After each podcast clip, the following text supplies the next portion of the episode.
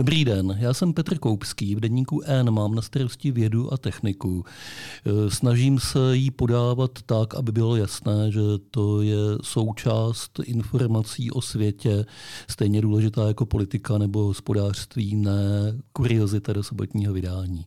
A že to takhle můžu dělat, e, za to vděčím přízni vás předplatitelů. Děkuji vám.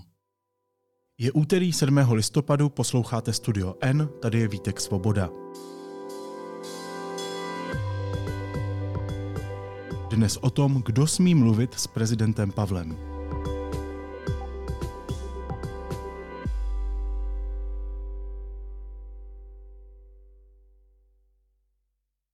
Petr Pavel nastoupil na Pražský hrad před osmi měsíci. Za tu dobu stihl obměnit svůj tým, narazit v Senátu se svým návrhem do ústavního soudu nebo se dostat do prvních vážnějších sporů s vládou. Jak vyplynulo z rozhovorů s lidmi z Hradu i Strakovy akademie, tyto problémy spojuje jeden motiv. Problémy s komunikací a předáváním informací. Celé to zjistili a taky o tom napsali reportérky deníku N Zdislava Pokorná a Markéta Boubínová, které vítám v podcastu. Markéto, Zdíšo, ahoj. Hezký den. Ahoj, dík moc za pozvání.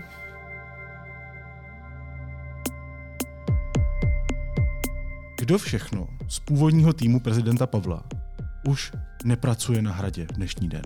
Tak eh, z původního týmu eh, je to docela dost lidí s tím, že ale je potřeba říct, že řada těch lidí z kampaně vlastně na hradě pracovat ani nechtěli. Eh, od začátku to deklarovali třeba šéfka kampaně Pavla Nídrle. Nicméně z těch klíčových jmen a tváří to v této chvíli je ředitelka komunikace a tisková mluvčí Markéta Řeháková, zároveň šéfka kanceláře prezidenta Linda Jozvia Kopecká a teď ke konci prosince končí smlouva i šéfovi poradců Tomáši Richterovi a podle našich informací by on už eh, rovněž neměl pokračovat dál. A Zdíšo, vy jste zjistili, že některé ty obměny v jeho týmu nebyly úplně nahodilé a souvisí se špatnou komunikací. Tak eh, jak? No tak na hradě se v posledních měsících stalo to, že jedna skupina narážela na další a vlastně tam je příčina toho, že už po příchodu Jany Vohralíkové, nové kancléřky, se hradní skupina rozdělila na několik částí, která spolu bojovala o vliv u hlavy státu Petra Pavla. Nicméně je potřeba říct, že to je poměrně logické a je to běžné, že kdokoliv přijde na Pražský hrad, tak uh, se ten vliv o prezidenta vždycky děje a děl, ať už to bylo u Václava Klauze nebo Miloše Zemana. A Petr Pavel nebyl výjimkou. Takže na hradě se dělo to, že Jana Vohralíková spolu se svými lidmi, které ona si tam eh, dosadila v posledních měsících, tak eh, bojovala víceméně se skupinou eh, někdejší šéfky prezidentovy kanceláře Lindou Kopeckou a Markétou Řehákovou a Tomášem Richtrem, což by se dalo řadit jako taková další skupina z té kampaně a společně nějakým způsobem se tam tahali o vliv, ale i o prostor, který by mohly být u prezidenta. A poté se to projevovalo na řadě věcech a případů, kdy Petr Pavel byl veřejně kritizovaný za to, že nevždy aktuálně reaguje na řadu problémů, například ohledně ústavního soudu. A bylo tam tolik dílčích věcí, které prostě vyplynuly v to, že se v létě uh, udělala řada personálních obměn, eh, což jsme pak mohli vidět eh, nejasné tiskové zprávy a i nejasné vysvětlení od hradu, proč vlastně skončila Linda Kopecká, proč Markéta Řeháková a tak dále. Mluvíš tedy o nějakých skupinách uvnitř hradu. Kolik je těch skupin? Co to je za skupiny? Jak se to mám představit? Zkus mi to prosím co nejjednodušeji vysvětlit. Eh, tak první skupina, kdybychom to takhle měli rozčlenit, tak je kolem nové kancelářky Jany Vohralíkové, která si právě na hrad eh, jmenovala řadu svých lidí, ať už můžeme jmenovat například šéfku bezpečnostního odboru Mladu Princovou nebo šéfa odboru vnitřní politiky Tomáše Lebedu, šéfa protokolu Tomáše Pernického nebo ředitele finančního odboru Pavla Vyhnánka, tak to jsou lidi, kteří šli pracovat do té státní zprávy. Pak tam je ta skupina, která vychází z lidí z kampaně, kteří se podíleli na prezidentské kampani Petra Pavla a to je právě zmíněná Markéta Řeháková, Linda Kopecká nebo i šéf poradců Tomáš Richter, který v rámci té kampani scháněl peníze. A pak se tam dá eh, zahrnout eh, skupina kolem eh, panelu, poradního panelu, který se zabývá návrhy na posty ústavních soudců. To je taková další skupina, která v tom celém kolotoči taky hraje nějakou roli. Pak se tam dá zahrnout i skupina poradců, kde jsou externí lidi, kteří pomáhají prezidentovi a radí se s ním. A pak bych si tak dovolila tam zmínit osobu Petra Koláře, eh, který tam hraje také velkou roli, čím dál tím větší a on je víceméně spojenec Jany Vohralíkové, ale eh, nejde až tak eh, úplně zařadit, ale taky tam má velký vliv. Mm-hmm. Takže teďka jsme tady představila několik skupin, asi s různými zájmy, s různou prací, ale s zájmem o to být v blízkosti prezidenta, mít na něj vliv, mít s ním kontakt. A jak vy jste zjistili, tak tohle na hradě byl donedávna, možná ještě je problém. Eh, jak ten problém tedy eh, vypadal, Markéto? Já se domnívám, že ten problém byl především v tom, že vlastně tím, jak tam probíhal určitý eh, boj o vliv, který popsala Zdíša, tak vlastně se tam nepropouštěli vlastně lidé a ty jejich informace tak, jak měli k prezidentovi, protože uh, vlastně se pokoušeli ty jednotlivé skupiny si udržet ten svůj vliv. Když to velmi zjednoduším, ono to je opravdu jako komplikované, ono to bylo komplikované třeba i časově. To není tak, že prezident sedí a čeká, kdo ho navštíví. On, tento prezident opravdu, musíme jako říct, hodně pracuje. Nicméně, tam skutečně byli někteří lidé, kteří kontrolovali, dejme tomu jeho diář, především zmíněná uh, Linda Jozvěk Kopecká, která opravdu jako ředitelka kanceláře vlastně měla velký vliv na to, kdo prostě tu zkusku s tím prezidentem bude mít. A v tom jsme slyšeli uh, z, od řady lidí vlastně z hradu, že tam býval problém, že vlastně ona třeba nechtěla pustit vlastně někoho Eh, za prezidentem, když třeba neřekl přesný důvod té návštěvy, nebo když dejme tomu, měla třeba pocit, že to není úplně vhodné, což v některých případech může být. Samozřejmě, že šéfka kanceláře rozhodne, zda to je, či není důležité, musí to někdo být, nemůže to rozhodovat ten, ten státník v té chvíli. Nicméně mohlo to hrát tuto roli. My jsme mimochodem se pokoušeli několikrát jí oslovit, aby nám tady toto, aby nám na to reagovala. Ona eh, nikdy ne, nereagovala na naše dotazy nebo to nechtěla komentovat. Nicméně tam skutečně byl problém s propustností těch těch informací. Uvidíme, zda teď po obměnách v září, eh, vlastně i teď v listopadu, kdy přišel nový šéf tiskového odboru, jestli třeba se to změní. Já si myslím, že to ještě nemůžeme hodnotit. Nicméně myslím si, že ten problém může být maličko i v osobě samotného prezidenta, který zřejmě aktivně nejde těm informacím eh, vlastně naproti. Eh, myslím si, že on je zvyklý vlastně tím, že možná je to i bývalý voják, ale teď spekulují, že vlastně ty informace přicházejí k němu a on sám proto se jako nějak vlastně, je, je možné, že to třeba ani nezaznamenal, že některé ty informace se tam nedostávají a přitom minimálně třeba vzhledem ke vládě nebo k vnějšku, my už máme příklady toho, že to opravdu nefungovala, ta komunikace. Neproputnost informací je jedna věc, druhá věc je, kdo tedy mluvil a směl mluvit a dostal se k prezidentovi. Uh, tak mohli byste mi to popsat jako situaci? Já jsem poradce, dejme tomu, a mířím do prezidentské kanceláře, abych si promluvil o něčem zásadním s Petrem Pavlem. A co se stane dál? Tam samozřejmě záleží na tom, vlastně zrovna uh, z jakého, dejme tomu, když to zjednoduším, poradního panelu jsi. Nicméně, teoreticky by to mělo být tak, že by o tom měl vlastně, uh, že by tuto propoustnost měl dělat podle toho, co jsme slyšeli Tomáš Richter. Že vlastně ten hlavní tým poradců, ten, co vidíme, kde je, dejme tomu, poradce pro ekonomiku, poradce vlastně pro právní záležitosti a tak dále, uh, ti by vlastně měli kontaktovat Tomáše Richtera a ten by to měl směřovat dál k prezidentovi. Třeba já jsem se domnívala, že to bude tak, že ten panel se bude scházet nějak jako často. Tomu tak ale údajně není, možná se to teď změní, to nevím.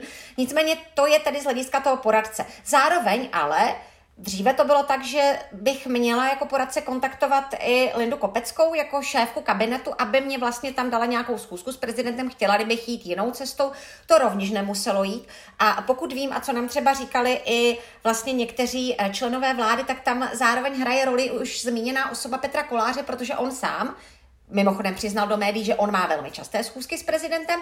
Eh, on je vlastně externí poradce pro zahraniční politiku, tak on sám může ty schůzky rovněž zorganizovat, aspoň podle toho, co jsme tady slyšeli z vnějšku, vlastně, jak to tam funguje. Je to velmi složité a zároveň tedy pochopitelně může do těch schůzek zasáhnout i kancléřka Jana Vohralíková.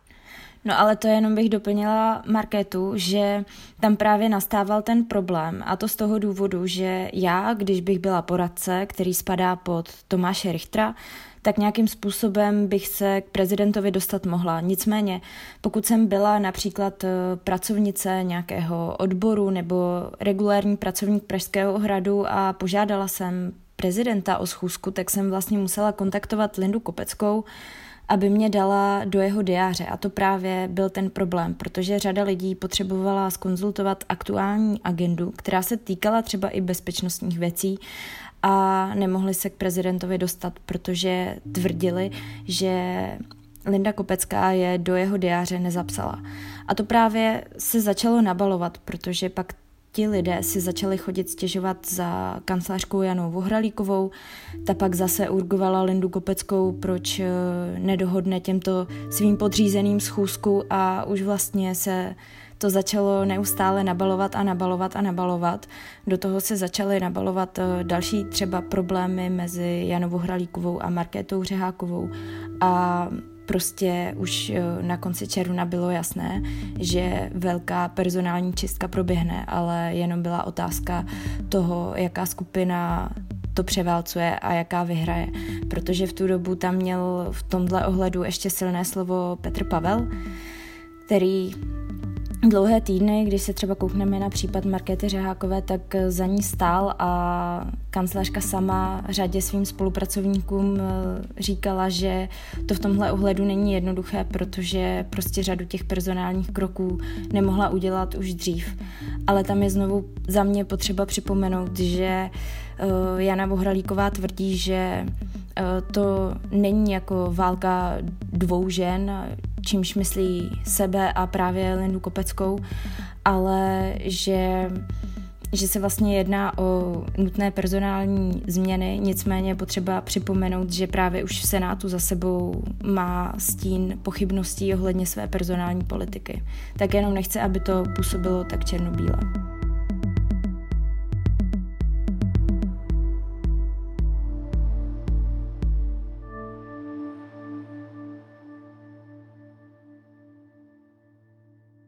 Takže můžeme si to přeložit tak, že kdybychom si to opakuju zjednodušili, tak eh, v tomhle souboji zvítězila, blbě řečeno, eh, paní Vohralíková, protože paní Kopecká je tedy na odchodu z hradu.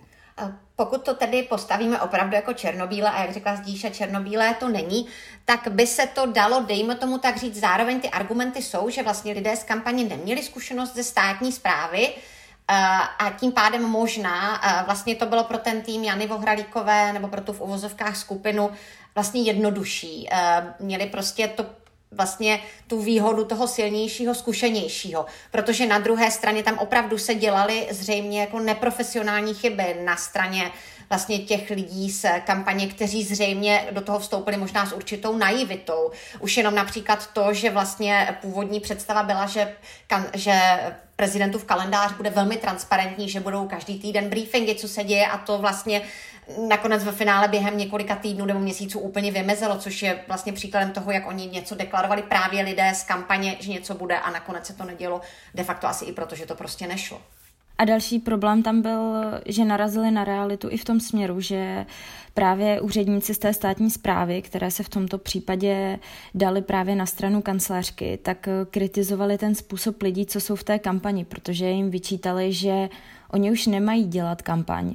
Oni mají vlastně podporovat mediálně úřad jako celek a ne jenom prezidenta Petra Pavla, ale že je potřeba komunikovat eh, například zprávu Pražského hradu a další organizace, které jsou s hradem zpěty a že nejde jenom o prezidenta, což právě měli pocit, že z toho přístupu tak vyplývá. A to byl taky další moment toho střetu, kdy vlastně se jim nelíbila ta komunikace, jak byla vedena. A tady ten problém, který si tady popisujeme, jestli to chápu správně, měl vliv na když to zjednoduším, pracovní výkon prezidenta Pavla. Eh, jaký, jaký vliv? Jak se to podepsalo? Já se domnívám, když začnu, že třeba příkladem je určitá komunikace s vládou, dalším příkladem je potom vlastně to, co se děje při nominacích kandidátů do, ústavní, do ústavního soudu. Nicméně, když se vrátím k té vládě, tam vlastně je možné, že eh, došlo k určitým jakoby, rozporům právě i z určitého nedostatku komunikace mezi vládou a hradem.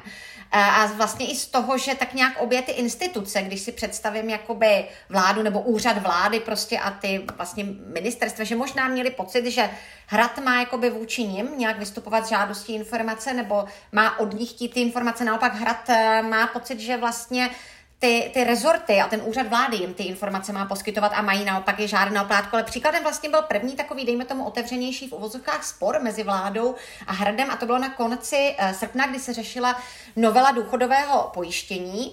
Tam vlastně bylo jasně vidět, že opravdu eh, vláda vůbec netušila, co se stane. Tam šlo konkrétně o to, že vlastně, aby, aby vlastně začala ta novela být účinná již od, eh, od vlastně 1. září, kde se jednalo o nějaké jakoby ušetření prostě peněz ze státního rozpočtu, podle propočtu až v řádu jednotek miliard, tak eh, vlastně bylo třeba, aby prezident podepsal tu novelu, která mezi tím prošla sněmovnou a senátem, aby ji podepsal vlastně do konce srpna. Nicméně eh, vlastně ve čtvrtek, poslední den, šel premiér Fiala na hrad a tam tedy se dozvěděl a podle našich zdrojů dokonce se dozvěděl to, že, že vlastně prezident chce tu novelu vetovat. On ho měl potom přesvědčit k tomu, že aspoň prezident tedy sdělí, že buď to jí podepíše, a nebo jí vetuje, načež následující den ji potom podepsal, takže tu účinnost jenom o měsíc posunul. Ale vlastně na tom bylo zvláštní to, že vláda opravdu netušila, co od toho hradu má očekávat. Byla to relativně důležitá věc, navíc se jednalo o rozpočet, který je vlastně veřejné finance, to je přece jenom jako velmi, velmi gestční věc vlády a tam opravdu, byť tam třeba minister práce a sociálních věcí Marian Jurečka dvakrát v tom týdnu byl, tak se vlastně nedozvěděl, ty informace neměl, věděl jenom, že prezident má výhrady vůči té novele, ale nedozvěděl se, jaký bude výstup. A je právě možné, že tam zřejmě byl nedostatek informací mezi tou vládou, mezi vlastně hradem a je možné, že třeba i mezi prezidentem a jeho poradci byl to konec prázdnin a tak dále, ale přesto jakoby ten výstup byl velmi rozpačitý a nepůsobilo to veřejně dobře. No a další příklad je právě na poli těch ústavních soudců, kdy tam byla velká naivita zpětně, když se na tom koukneme ze strany prezidenta Petra Pavla a jeho týmu, protože oni měli pocit, že kohokoliv do Senátu navrhnou, tak ten kandidát bude schválen. Místo toho, aby logicky si nejdřív eh, vlastně vyjednali to, jestli ten jejich kandidát by mohl být vůbec chválen a pak až by ho navrhovali, což mi přijde, že je v politice typické takhle nad těmi věcmi uvažovat. Takže jsme mohli vidět, eh, že tam byly první zádrhle už prv, u první trojice, které Petr Pavel navrhoval, což byl Josef Baxa, Daniela Zemanová a Jan Winter. Už tam eh, to bylo takové, že prošli, ale bylo to těsné. Poté byl druhý balík, kde vlastně byl pan Fremer, který musel nakonec odstoupit po velké kritice vzhledem ke své minulosti. No a teď byl první velký přešlap prezidenta, když jeho kandidát a soudce Pavel Simon neprošel, což je tedy první kandidát, který senátem neprošel. A myslím si, že to bylo dané i tím, že prezident příliš nekomunikoval se svým poradním panelem, který má výběr těch ústavních soudců na starosti. Oni se viděli jenom třikrát hromadně právě s prezidentem Petrem Pavlem a začalo se řešit, jakým způsobem přenastavit ten výběr těch kandidátů do ústavního soudu. Nicméně ta změna ještě nenastala a řada lidí z toho panelu je z toho dost rozpolcená, že prezident s nimi na toto téma příliš nekomunikuje a že si představovali, že ta spolupráce bude intenzivnější. Myslím si, že by to pomohlo, protože by se celá řada věcí vyjasnila dřív, než by se na ní ptali novináři, protože se dělo to, že mm, nějaký kandidát neuspěl a pak všichni se dotazovali členů toho panelu nebo šéfa toho panelu Jana Kysely, jaký na to má názor prezident, ale oni to ani nevěděli, protože vlastně prezident s nimi příliš na toto téma nekomunikoval, což je další věc, která prostě v tomhle ohledu drhne a je to hodně vidět. Já si myslím, že je strašně důležité, co Zdíša zmínila konkrétně vlastně dvě věci.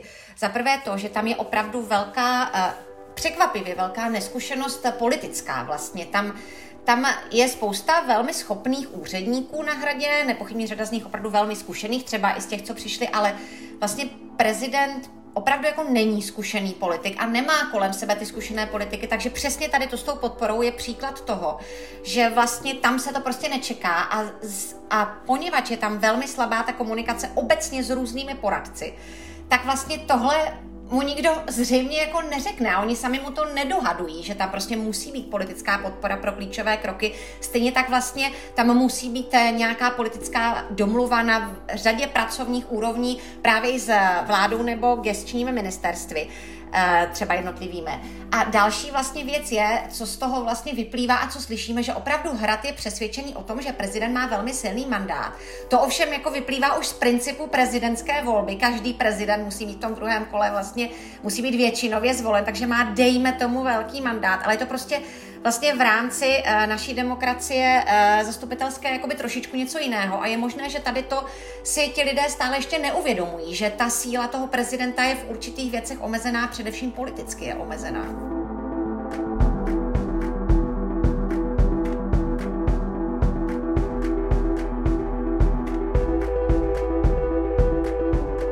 Takže pokud tedy zaměstnanci hradu mají nebo měli a možná i mají omezený přístup k prezidentovi, eh, jeho poradci, respektive lidé z týmu ohledně ústavního soudu eh, k němu mají omezený přístup, tak si říkám, kdo má v tuto chvíli na prezidenta vliv?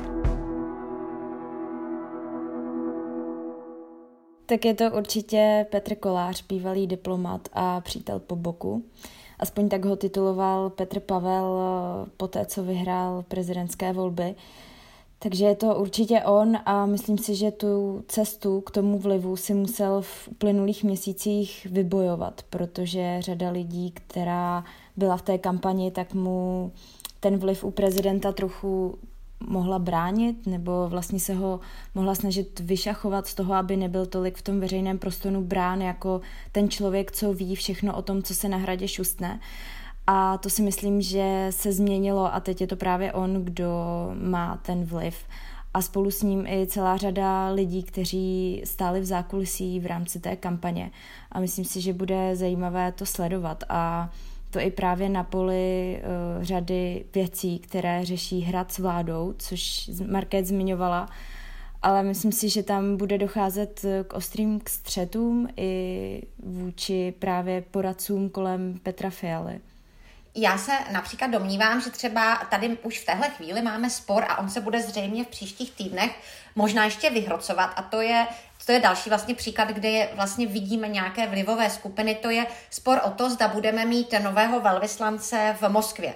My tam v současnosti velvyslance máme, ten už od začátku roku je nicméně v Praze, už přesluhuje a vlastně už se tam nechce vracet podle našich informací a vláda, konec konců netají se s tím ani premiér, ani minister zahraničí Jan Lipavský, by chtěli, aby tam vlastně nastoupil nový velvyslanec. S tím, že zároveň na začátku příštího roku končí výzum ruskému velvyslanci u nás, Tudíž eh, toto už je vlastně zákulisní informace, ale proto Česko je vlastně klíčové, aby ten náš nový velvyslanec byl, dejme tomu, jmenován vlastně v té době, kdyby, dejme tomu, se řešil i ten ruský velvyslanec u nás, protože v té chvíli my máme v úvozovkách nějaký byč je přehnané slovo, ale máme prostě nějaký argument pro Moskvu, aby nám vlastně mohli toho, toho velvyslance našeho schválit.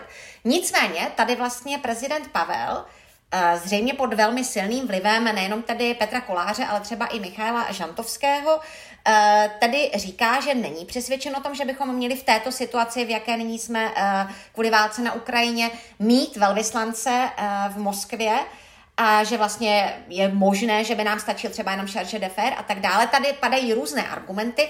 Zajímavé vlastně bylo, že třeba když letěl prezident Pavel do Spojených států, v letadle s ním byl i minister zahraničí Jan Lipavský, nicméně podle toho, co vlastně nám řekl zdroj z Černínského paláce, tak byť Eh, minister Lipavský chtěl své argumenty přednést právě v této kauze prezidentovi, tak eh, se vůbec k němu vlastně nedostal eh, po dobu toho letu. Já jsem se potom ptala na nějaké tiskové konferenci později prezidenta, zda už ty argumenty vlastně tedy má z Černínského paláce. Tehdy ještě neměl, nyní už je několik týdnů má, ale nic dalšího se neděje a vzhledem k tomu, že nás vlastně začíná lehce tlačit čas a co slyšíme z obou stran, tak všichni si stojí na svém, tak je možné, že tohle bude příklad dalšího konfliktu mezi vládou nebo dalšího sporu mezi vládou a hradem A zároveň mám pocit, že i tady chybí určitá komunikace. Že vlastně nemluví o tom zřejmě dostatečně i třeba členové vlády s prezidentem, ale je otázkou, zda oni se dostatečně snaží. Zároveň je otázkou, kolik toho vůbec od nich by chtěl prezident slyšet, jestli on vůbec má zájem o tenhle dialog. Chci ještě zůstat na chviličku Petra Koláře. Ten člověk nemá prověrku, ne? To už tu bylo, že ústřední postavu hradu je člověk bez prověrky. On si o tu prověrku, eh, aspoň podle svých slov, eh, žádá. Je samozřejmě otázka, to možná vyzdíš lépe, zda tedy prezidentská kancelář mu oni požádá, protože ty si o prověrku na vyšší stupeň nemůžeš jen tak požádat, musí tam mít opravdu nějaký důvod. Zároveň vlastně nám popsal poradce pro národní bezpečnost Tomáš Pojar, který prověrku tedy mít musí a řeší opravdu ty bezpečnostní otázky, že vlastně o těch klíčových otázkách nemůže jednat. S Petrem Kolářem musí jednat s šéfem zahraničního odboru eh, Jaroslavem Zajíčkem. To konec konců vlastně potvrzoval i Petr Kolář, že tedy on tyto věci řešit nebude, ale pak je to relativně složité a dle mého názoru by bylo nejjednodušší, kdyby se uskutečnila k tomu schůzka tedy prezidenta s premiérem a ministrem zahraničí, že by si to třeba vysvětlili ty argumenty možná na té nejvyšší úrovni, ale třeba to nastane. Hmm. No jak říkala uh, Market, on stále nemá tu bezpečnostní prověrku a zažádal si o to nedávno a to vlastně poté, co mm, se ho novináři čím dál tím více ptali, jak on bude mít vliv na bezpečnostní otázky kolem hradu a s kým to bude řešit. On vlastně nám říkal, že pokud by něco chtěl řešit uh, na úrovni hrad vláda, tak eh, by to za něj řešil právě Jaroslav Zajíček, což je šéf hradního zahraničního odboru. Eh, nicméně otázka, jestli to Petr Kolář vydrží a vydrží do ničeho nemluvit, dokud eh, nezíská případně tu bezpečnostní prověrku. Co mě na tom asi nejvíc zajímá, je jako Petr Pavel. Víme, co na to prezident říká? Víme, jestli to takto komplikovaně chce? No tak eh, z toho, co on říká svému nejbližšímu okolí, tak eh, on příliš se nechce dostávat eh, do konfliktů. Zároveň mnohdy je vidět, že ho nevždy veškeré politické agendy zajímají, což se právě propisuje v řadě případů, který jsme tady popsali. Ale co z toho teda mám pocit, i z toho, co říkají lidi kolem něj, tak to příliš neřeší. On eh, se snažil v těch uplynulých měsících setkat eh, se svými podřízenými z Pražského hradu, se šéfy odborů, snaží se s nimi komunikovat a všichni ho popisují jako člověka, který eh, jako se zajímá o ostatní a není mu to vždy jedno, ale když dojde do těch střetů, tak nedokáže být asi až tak průrazný a proto se ze zákulisí ozývají ty hlasy, že na něj právě mají vliv lidé, kteří jsou průraznější a dokážou si ten vliv vydupat, což je právě případ eh, Petra Koláře. Já si myslím, že je opravdu zajímavé i to vlastně, jak řeší témata, která ho baví a která ho zřejmě baví méně. Já jsem s ním třeba dělala zatím dva rozhovory. První rozhovor se hodně týkal Ukrajiny a bylo vidět, že ho to opravdu baví, že to je téma, kterému rozumí, kde úplně skvěle argumentoval na jedné straně, já jsem v tom like, takže vlastně možná nejsem schopná úplně do hloubky poznat tu, tu vlastně kvalitu těch argumentů, ale opravdu jako na mě to působilo nejenom velmi zasvěceně, ale vlastně plné zájmu a emocí. A vlastně v druhém rozhovoru, kde jsme právě naráželi tady na tyto otázky, o kterých se bavíme částečně, vlastně to znamená i třeba otázka té ambasády, otázka vlastně i těch rezignací eh, na tom hradě, tak tam mi připadalo, že je mu to vlastně spíše jakoby nepříjemné, že o tom mluví, protože to vnímá jako svou povinnost, protože on funguje tak, že je to vlastně jeho povinnost to činit a dělat. Ale že vlastně v tom zdaleka celkem logicky nebyly ty emoce, ale možná, že tím pádem on byl vlastně nejenom ostražitý, ale tak trošičku se snažil k tomu přistupovat jakoby s takovým jako vzdálením se. No a to je právě rozdíl, který ho častokrát liší od Miloše Zemana, kromě řady jiných věcí. Ale on eh, mi přijde, že nerad dělá takové ty politické hry, které jsou občas potřeba. Miloš Zeman si v tom extrémně vyžíval a úplně to miloval a do toho mu nikdo moc nemohl sahat, ale tady právě na případu nového prezidenta je vidět, že si v tom nelibuje a a to přesto, že v řadě těch věcí by ty zákulisní hry vyhrát mohl a mohl by si na tom hodně nazbírat body, tak do toho prostě nejde. Protože to je i ty Stomark to na začátku říkala. Eh, prezident Petr Pavel není nepracovitý, eh, není lajdácký. To je pracovitý prezident. Takže kdybychom mu teď sestavovali vysvědčení, což je hloupost po 8 měsících, ale kdybychom to dělali, tak to vysvědčení bude mít pravděpodobně převážně dobré známky. Tohle je jako jeden, jeden výsek z toho jeho pracovního procesu, u kterého je to komplikovanější. Chápu to správně. Já si myslím, že, že přesně jak to říkáš, takhle to je a podle mě je tam takový jako zajímavý ilustrující příklad.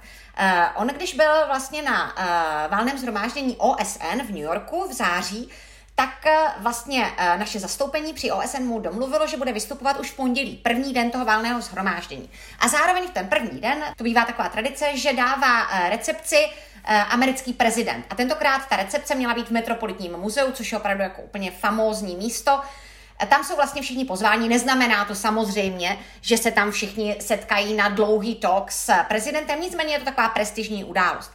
Eh, protože to bylo valné shromáždění, kde sice je daný nějaký čas k hovoru, ale samozřejmě všichni to přetáhnou, tak se ten projev eh, prezidenta Pavla vlastně vzdaloval a vzdaloval tomu svému původnímu rozvrhu a nakonec vlastně on promluvil někdy, aby teď, teď plácnu číslo, možná to bylo plus minus hodina, ale třeba kolem deváté hodiny večer, kdy už probíhala ta recepce a on na tu recepci nešel. A to si myslím, že je vlastně úplně typické, protože on to, a potom to tak i vlastně popisoval veřejně, on tam přijel pracovat a nechtěl vlastně zklamat ty lidi, kteří mu domluvili, že bude vystupovat první den. Na druhé straně ale ta politická hra zatím je vlastně strašně důležitá. Vezměme si třeba příklad prezidenta ukrajinského Zelenského. Ten vystoupil až druhý den v úterý. Zuzana Čaputová, slovenská prezidentka, rovněž nevystupovala první den. To není důležité, jestli vystoupíte první den, to je minimální symbolika v tom. Takže oni vlastně mohli jít na tu, na tu recepci a byť by měl prezident Pavel jenom třeba fotku s Joe Bidenem, což nic neznamená, tak by ho tam ale viděli. A dejme tomu, by tam mohlo hrát nějakou minimální roli v tom, o co my se vlastně v rámci tady našeho státu teď snažíme, aby vlastně premiér Petr Fiala a posléze i prezident byli pozváni do Bílého domu, protože vlastně příští rok budou v Americe volby, to okno pro to, aby tam přijel premiér, se už snižuje. Ale přesto prezident Pavel prostě tam přijel pracovat, jak to sám řekl, a nehrál tu politickou hru, neudělal tu zákulisní věc, že by šel na tu recepci, což třeba v Černínském paláci vlastně nebylo dobře kvitováno, protože oni si uvědomují ten význam tady těchto kroků. Na závěr přemýšlím nad srovnáním s minulým prezidentem Milošem Zemanem. A to ať už, jak říkala Zdíšo v těch politických hrách, tak v té izolaci bylo úplně jiný příběh, ne? Ten byl izolovaný úplně. No, tak eh, Miloš Zeman byl izolovaný úplně, protože neměl mobilní telefon, ani neměl diář a vlastně veškeré jeho aktivity ovládalo jeho nejbližší okolí, což byl zmíněný někdejší kancléř Vratislav Minář a jeho poradce Martin Nédlí, ke kterému je častokrát nyní přirovnáván Petr Kolář. Nicméně si nemyslím, že se to dá úplně srovnávat. Jo, prezident Miloš Zeman byl izolovaný, ale on to taky chtěl a měl v řadě věcí kontrolu, řadu věcí si dělal sám a to zvláště ty politické hry. Nicméně u obou dvou prezidentů vidíme to stejné a vlastně to je takhle u všeho, kde je moc. A to je to, že se ti lidé obklopují lidmi, kteří tu moc chtějí a snaží se tam protlačovat své zájmy a to vidíme nyní na Pražském hradě, ačkoliv eh, se to celé personálně obměnilo, tak ty hry tam jedou stále dál, protože to místo bohužel nějakým způsobem mění častokrát ty lidi, kteří tam přijdou úplně s jinými úmysly, tak eh, to místo je nějakým způsobem magické, nebo aspoň tak mi to řada lidí popisovalo, kteří tam začali pracovat i v uplynulých letech. Stejně tak to můžeme vidět i na případu Tomáše Pojara, který taky v tom celém příběhu hraje nějakou roli, protože vlastně se může v řadě věcech nyní přetahovat s Petrem Kolářem, takže je to celou dobu jenom boj o vliv. Ve studiu N jsem si povídal s reportérkami deníku N s Dislavou Pokornou a Markétou Boubínovou. Markéto Zdíšo, moc vám děkuji, mějte se hezky, ahoj. Děkuji za pozvání, krásný den. Ahoj, moc díky.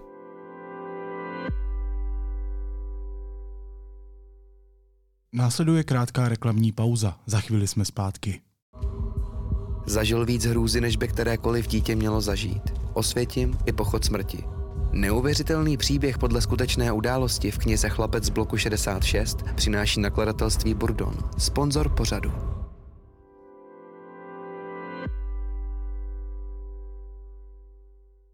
A teď už jsou na řadě zprávy, které by vás dneska neměly minout.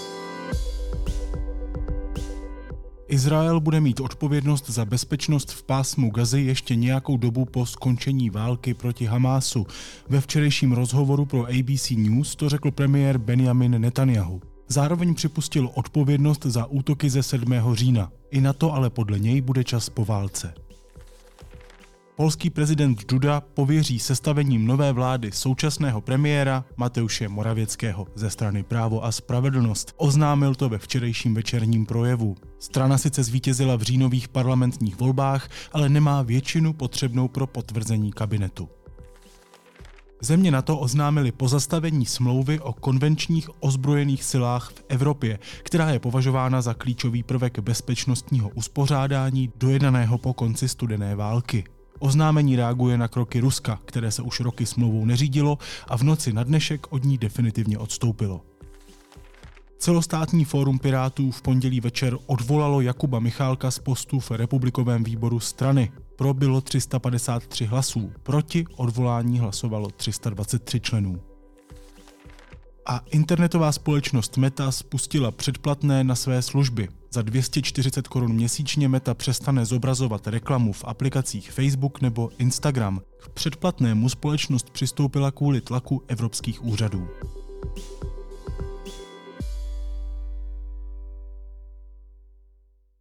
A na závěr ještě něco, co mě zaujalo a možná by mohlo i vás. Americká hudebnice Carolyn Polaček teď slaví velký úspěch s deskou Desire I Want to Turn Into You, s deskou, která pravděpodobně vyhraje nějaké Grammy a těžko na ní hledáte negativní recenzi. A taky s deskou, která mě úplně neuchvátila. Není, je, je skvělá, ale neposlouchám ji. Jo. Jsou věci, které na tomhle světě jsou skvělé a já je ignoruju. A hudba Carolyn Polaček byla jednou z nich až do momentu před pár dny, kdy mi můj kamarád poslal písničku Go as a Dream, která je z jejího alba z roku 2019. To album se jmenuje Peng. Já vám tu písničku tady pouštět nebudu. Ta písnička je kouzelná. Ta písnička ve mně probouzí hrozně krásný, smutný, hluboký věci to, jak zpívá v refrénu ty výšky, ty basy, který umí tak neuvěřitelně nastoupit, zase je to zážitek. Jo? Není to jenom, že si pustím písničku, je to zážitek. Doporučuji vám si tuhle písničku pustit, opakuju Caroline Polaček, Go as a Dream a ideálně se u toho dívejte z okna jedoucího vlaku, kdybyste to mohli zařídit, ale nemusíte se dívat z okna jedoucího vlaku. Jenom k tomu ta písnička podle mě byla, ať už vědomně nebo nevědomně, stvořena. Víc vám o tom říkat nebudu, prostě si to pustíte, jestli chcete. Carolyn Polaček, Go as a Dream. To je můj dnešní tip. Naslyšenou zítra.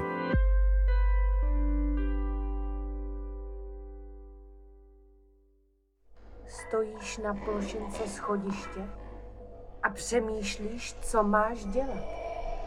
Když v tom vidíš, že nemáš ruce, skláníš hlavu, aby slépe viděl, zda máš ruce. Vidíš, že na jedné straně ti místo ruky trčí jídelní nůž a z druhé strany vidlička. Daniel Charms, Jan Horák, Stařena. Od listopadu ve studiu Hrdinu.